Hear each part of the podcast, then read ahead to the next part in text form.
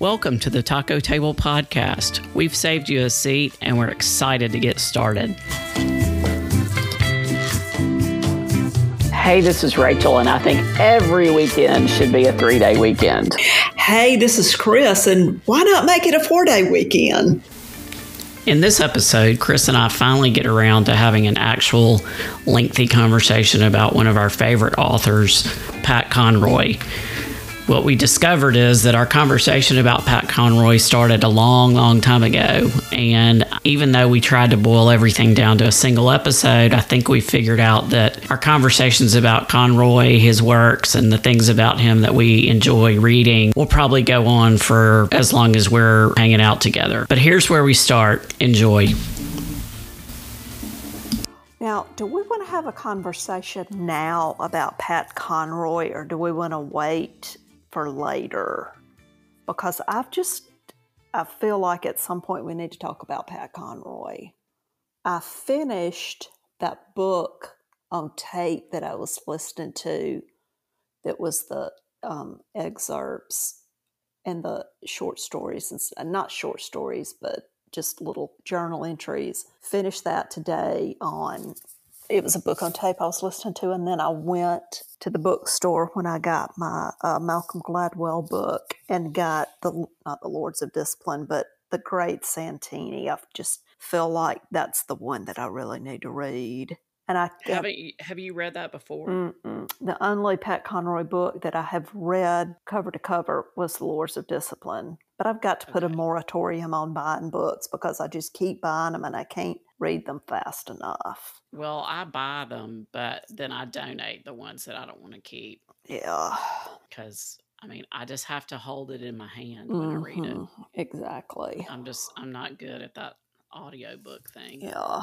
And I will like I said, I'll I want to reread Prince of Tides. And he wrote another book called, that was more of a memoir called My Losing Season or The Losing Season. Yes, or, I bought that book and could not connect with it. It was about him playing basketball at the Citadel. Yeah. And I did not realize this, but not related to that book. But when he wrote The Lords of Discipline, he was somewhat excommunicated from the Citadel for 25 years because of that book.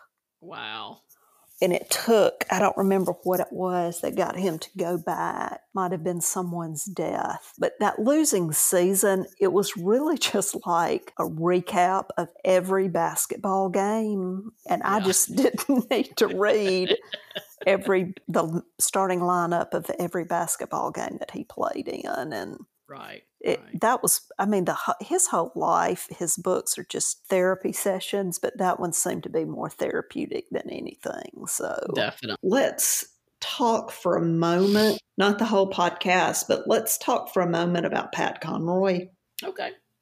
Here's my deal about having a Pat Conroy podcast. Okay. When we were in Charleston, I had just listened to a book on tape that Donovan had told me about that was a book of his essays, or really like, um, I guess it was essays. And it kind of got me in the Pat Conroy mood. And then when we went to Charleston, that made me want to read what's the one about his father? The Great Santini. Great Santini, which I've started, but I haven't read the whole thing. And I have only read The Lords of Discipline.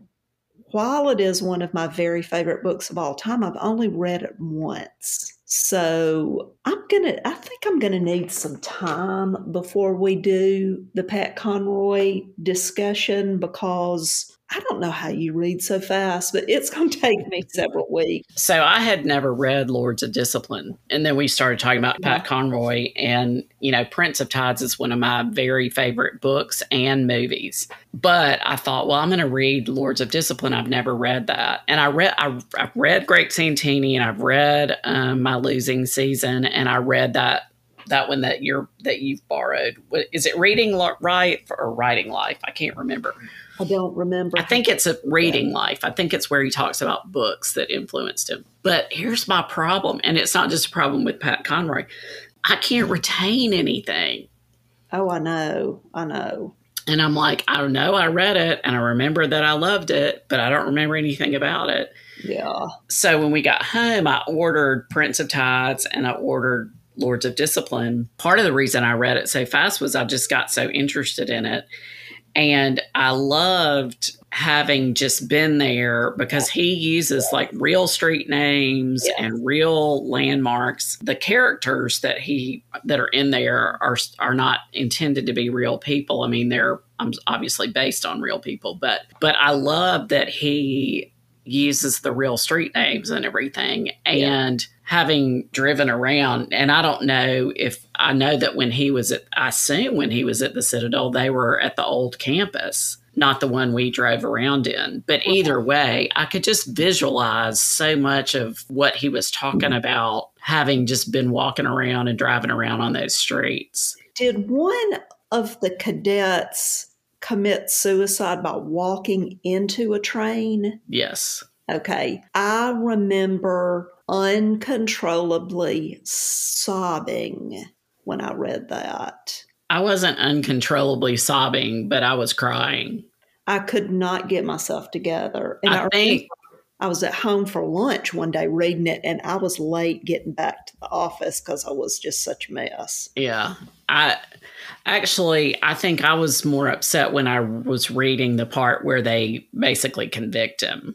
Right. And then pretty soon after that I could see I didn't know that he would commit suicide, but I was like, um, I, this is, you know, Yeah. this is kind of ominous. But that whole trial part and the honor court and all that, you're, it's kind of like, oh, they may pull this off. You know, they may be able to to get him out. But before we have our conversation, you know, I told you I'm reading a book that that's a memoir written by his wife called "Tell Me a Story." Right. and it's not very long. And then that other one called Our Prince of Scribes, and it's all these different authors and students of his that write like it's almost like a little one page Uh huh. kind of how he influenced them and that kind of thing. But I just, I'm always intrigued by an author that can really make the setting almost as important as the characters in the book. Yes. Yes. And he does a, a really, really good job of that. yes, he does. There's some aspect of mental illness in everything he ever writes, which I'm fascinated by. Right. It's very prevalent in Prince of Tides, but Yeah. there's just sort of this undercurrent with Lords of Discipline. It, you know, the mom of the of the girl that was pregnant. Yeah. Not to mention the how off you would have to be mentally to be part of that secret group. Yes. Yes. I mean, and the the member of that foursome that was the member of the secret group. yes, yes, yeah. It- That I did not see coming until the very end, and then I was like, "Oh no!" But the thing about it, I'm fascinated by the way that men show affection toward each other, the way heterosexual men show affection toward each other and or don't. or don't because they can't. Right. I feel like Pat Conroy was very good at doing that. And I really felt that way when I listened to that book that Donovan had given me about, oh, the name of the book is A Low Country Heart. Oh yeah, yeah. talk about the people that, and you know, he would use the word love. And it was such a stark contrast between the obvious relationship he had with his father that was Mhm. so horrible. The whole thing, he's just fascinating. So we've alluded to Pat Conroy several times in some of our other conversations. We talked a little bit about him after our trip to South Carolina during spring break. And we've been saying, you know, we need to have a whole conversation about Pat Conroy. So, so to, right now, it's, I mean, it's time. It's, um, it's Pat Conroy night right here on the podcast. So tell me, like, I know that Lords of Discipline is kind of where you started with him and has had a big influence on you. So tell me about that. To be honest with you, I do not think the Lords of Discipline was where I started with Pat Conroy. Oh, really? I thought it was. I do not think so. This is my recollection. I remember when The Prince of Tides was coming out at the movies and I was going to read the book. And I read about half of it and it got to the day that we were going to see the movie, and I was at your apartment at Redmont Gardens trying to finish the book before we went to see the movie in the late afternoon or the evening. I'm sure it was the late afternoon because you get a better deal than if you go the evening. Right and let's say I was two hours away from the movie or three hours away from the movie and still had half the book to read, and I was like, screw it, I'm going to take a nap. so I remember going to see the movie. I loved Nick Nolte at the time. I've never been a Barbra Streisand fan, and I think Barbra Streisand gave me a bad taste to start out with for Pat Conroy, just because I don't particularly care for her. However, I remember that her son was in the movie, and I thought that was very interesting. Mm. But after that, my friend Jeff told me about the Lords of Discipline and that he really liked it. And a lot of times I'll watch TV shows or read books that I normally wouldn't just to have a connection with someone. Like, I wouldn't watch this TV show, but so and so recommended it or whatever. And Jeff had just talked about how much he loved the book. And he read the very first part of the book where Pat justifies telling the story because he wears the ring. Right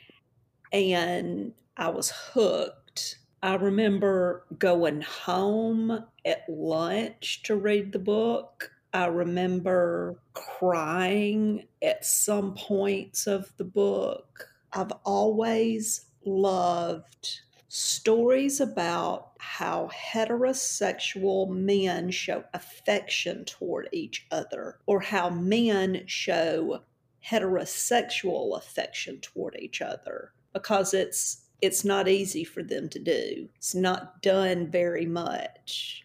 And a lot of times eh, the most you see is that I love you man in the fraternity setting. Right. Because when men get out of college and they go have a job and they've got women they've got their wives and children, women are more apt to have girlfriends and go to lunch than men are apt to have guy friends and go to lunch or whatever. Right. And that whole thing, just guys' relationships like that is just real interesting to me, just like the two characters in A Prayer for Owen Meany, which is another one of my top boy relationship books or the story of The Body by Stephen King, which was made into Stand By Me, the movie. Before we went to Charleston, Donovan was telling me about a book that was a book of his essays right when um, social media was catching on. And so mm-hmm. he would he would do these short stories. They weren't short stories, but he would do these essays or whatever, and they would be posted to a blog. Somebody read all these, and that was very interesting just to see him talk about himself. And that's on your list, but you haven't gotten to that, right? Correct. Okay.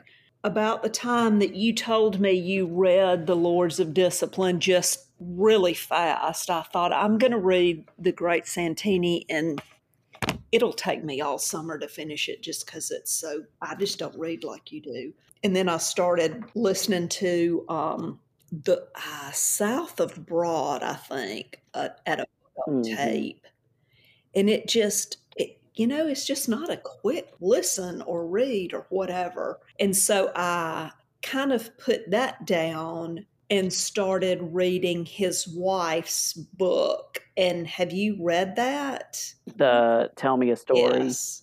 Yeah. and you finished it. Uh-huh. Okay. Well, I started listening to that instead of reading it, and it's much more captivating to me just listening to her relationship because I really didn't know anything about her other than how he described meeting her in that book that I read before we went to Charleston. Is she the one that reads She is not. But if you've never heard her read or speak before, it might as well be. Right, right. it. You know, it's, it's just interesting. He is an enigma to me, just fascinating. When I was at Southern Living, one of the guys, one of the photographers that I worked with, went and took a went and photographed him one day and I took I gave Mark my book for him to sign and he signed it. I thought that was neat. yeah. Um it's funny also to me how people that we don't know, you make them bigger than life. right. Like we think Sophie and Melanie are. And they're just normal people. You know, like Right. the people that go to Briarwood or that know her from school and they're like, Oh yeah, I know her. But you know, he you know, he had a regular house. He was a regular person. He went to the gym. you know, I mean, he was just regular. It, it probably wouldn't be a thing if you lived in Charleston or wherever he lived and, you know, ran across him at the grocery store or whatever. But it's, it's distance is interesting. so where are you in the in her book? Oh, I just probably just started it yesterday. She's telling the Oh, okay. story about him getting sick and them taking him from the hospital wherever he was to Atlanta and there was a big snowstorm they didn't she didn't know if they were going to be able to make it or not and he had told in his little essays about his relationship with the the lady that worked him out at the gym and how you know she didn't speak very good English and she didn't understand his humor and it just he's just fascinating. yeah. When okay, when did you? What was your first encounter with Pat Conroy? Well, I, I mean, I was trying to think about that earlier. I think it may have been the same time as yours because I remember reading Prince of Tides and loving it. I can't remember if it was at all possible for me to read it before the movie came out. I did because I don't like to see a movie unless I've read the book. Right. That's just one of my Uh-huh. things. I always, almost always think the book is better than the movie. Right. You said you were a Nick Nolte fan. I'm a Barbra Streisand fan. And so I remember, you know, wanting to see the movie because she was in Uh-huh. it. And I tend to, like an author like that, the only person I can think of that I haven't really done this with, ironically, is John Grisham. But like once I read Prince of Tides, and it was, I, it's the first book I remember like staying up all night to read. Wow. Once I find a book like that, I'll read everything that that person has written. Uh huh. I almost immediately read um, everything he had except for Lords of Discipline. Mhm. I read Great Santini. There was another one that was fiction that because this was before my losing Oh. season came out. It was before Beach Music came out. So there was it seemed like there were three or maybe I read Lords of Discipline and just didn't remember it. But um, I don't know how All the water is wide. yeah, maybe that that's the one I read because that was about that was his memoir about teaching. Oh yeah. Okay. Do That wasn't fiction. The water is wide. No, it's a memoir. Like his first, apparently, when he graduated from the Citadel, one of his first jobs was as a teacher. And I think it was either like maybe a black school or a school that there weren't many blacks at, and there was some racial issue that he quit. yeah, over. See, look at us talking about Pat Conroy, and we don't know a thing about him.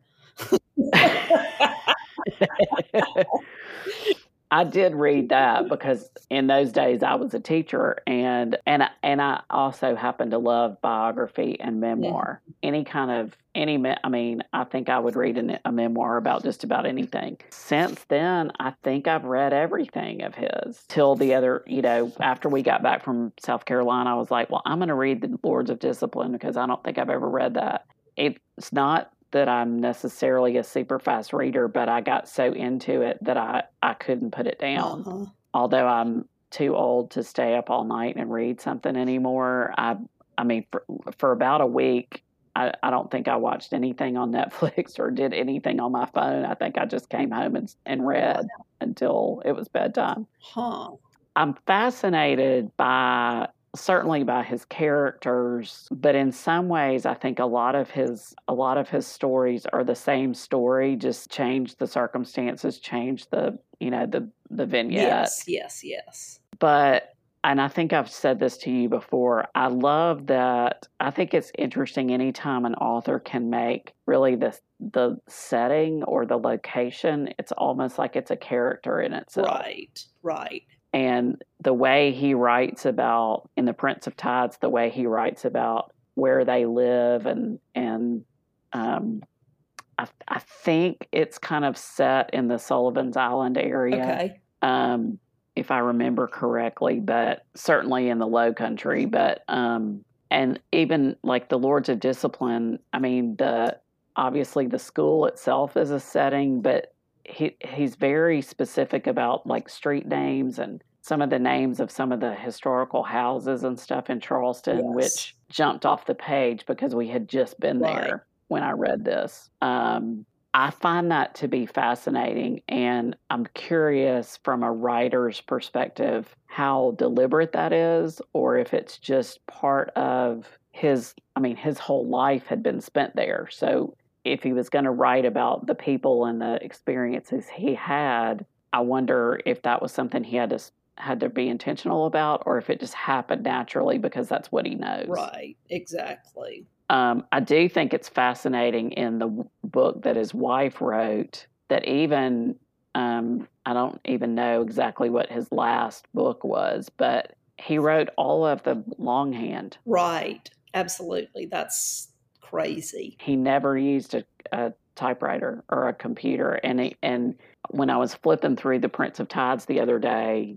Um, to kind of refresh my memory about some stuff in the acknowledgments. I'm always curious about acknowledgments too, Uh-huh. but he he's one of he specifically talks um, makes a um, thanks somebody who's who's the one that typed it up, and I was like, that is just fascinating to me. That in all, I mean, imagine writing the door the Lords of Discipline longhand Gosh, yeah, yeah. That's mm, because these are not short books. no, they're not. I just can't even fathom. In the other one that I listened to, he talked about his love for other Southern writers and how Mhm. he was a real champion for them and how he tried to read everything he could get his hands on that was Southern and Right. encourage them. There was something real nice that he had said about Rick Bragg that he said to him, and they would have phone conversations. And he just, he loved what he did and he loved other writers. You could tell that. right. And he loved his readers. I didn't really realize that he was like that, but he said that he would, you know, stay until everybody got their book signed or whatever. Uh huh. I was looking through uh, one of my favorite quotes in all the world is in the Prince of Tides, and I can't find it, but it's something about you know I'm a coach and a father and a well loved man or something like that, and that and that is enough. I'll find it at some point and and read it. But I was when I was flipping through looking for that, I can't. The one of my other favorite things or little sections is at the very end. The main character's name is Tom Wingo, and he's a twin, and his twin sister is a poet that lives in New York City, and she suffers from mental illness and depression. And the mom is just kind of, you know, out of it. Like she, you know, she can never, anytime the sister's in crisis, you know, the mom can't really face it. And so she always sends Tom to deal with it. But there's a lot in there. You know, you and I've also touched on the fact that there's some some form of mental illness in almost all of his books, Right. which I think is interesting. But he's at the very end. It says each night when practice is over and I'm driving home through the streets of Charleston, I ride with the top down on my Volkswagen convertible. It's always dark and the air is crisp with autumn and the wind is rushing in my hair. At the top of the bridge with the stars shining above the harbor, I look to the north and wish again that there were two lives apportioned to every man and woman. Behind me, the city of Charleston simmers in the cold elixirs of its own incalculable beauty, and before me, my wife and children are waiting for me to arrive home. It is in their eyes that I acknowledge my real life, my destiny. But it is the secret life that sustains me now. And as I reach the top of that bridge, I say it in a whisper. I say it as a prayer, as a regret, and as a praise. I can't tell you why or what it means, but each night when I drive toward my southern home and my southern life, I whisper these words Lowenstein, Lowenstein. There's certain those kind of those lines about you know destiny's too strong a word but you know your reality versus what you wish was different or um, who you thought you might turn out to be is always intriguing to me but i'm just fascinated by how much more powerful those words are after i've been to charleston Yes. and I can visualize that bridge and I can visualize, you know, driving across those like when we drove out to Folly Beach and you drive across those that bridge to go to the beach and it's just all of that marsh Yes. for as far as you can see Uh-huh. and being able to visualize that makes a lot of his descriptions just even that much more I don't know significant or applicable or I don't even know what the right word is and Lords of Discipline. I don't know. I- I'm I'm virtually certain that when he went to this to the Citadel, it was not at the campus where it is now. That the one that we drove around in, but but you can. I mean, it's just a way to visualize that's so much more powerful when you when you've actually been on those streets. Uh-huh. I love that Yep. trying to remember that anything else from the Tell Me a Story. I, you know, she. It's interesting because she's from Birmingham. I have not read any of her stuff other than this this memoir, but she's she's a fiction writer as as well. Correct. think- yes, yes, that's correct. Well, do you have any other profound thoughts about Pat Conroy? No, other than just to tell our fan to uh, read the Lords of Discipline because it's awesome. Yeah, it really is. I like it a lot. Tell our one fan. You think we only have one? Well, it's Actually, we have two new followers this week. We are up to 29 followers. huh. I'll tell you one who may get the fan of the week is one Lynn Dill. I'll tell you what, she loves the taco table. Really? Yeah. Well, shout out to Lynn. Oh, Even if you have to miss Friday Night Mexican, don't ever miss an episode of the Taco Table Podcast.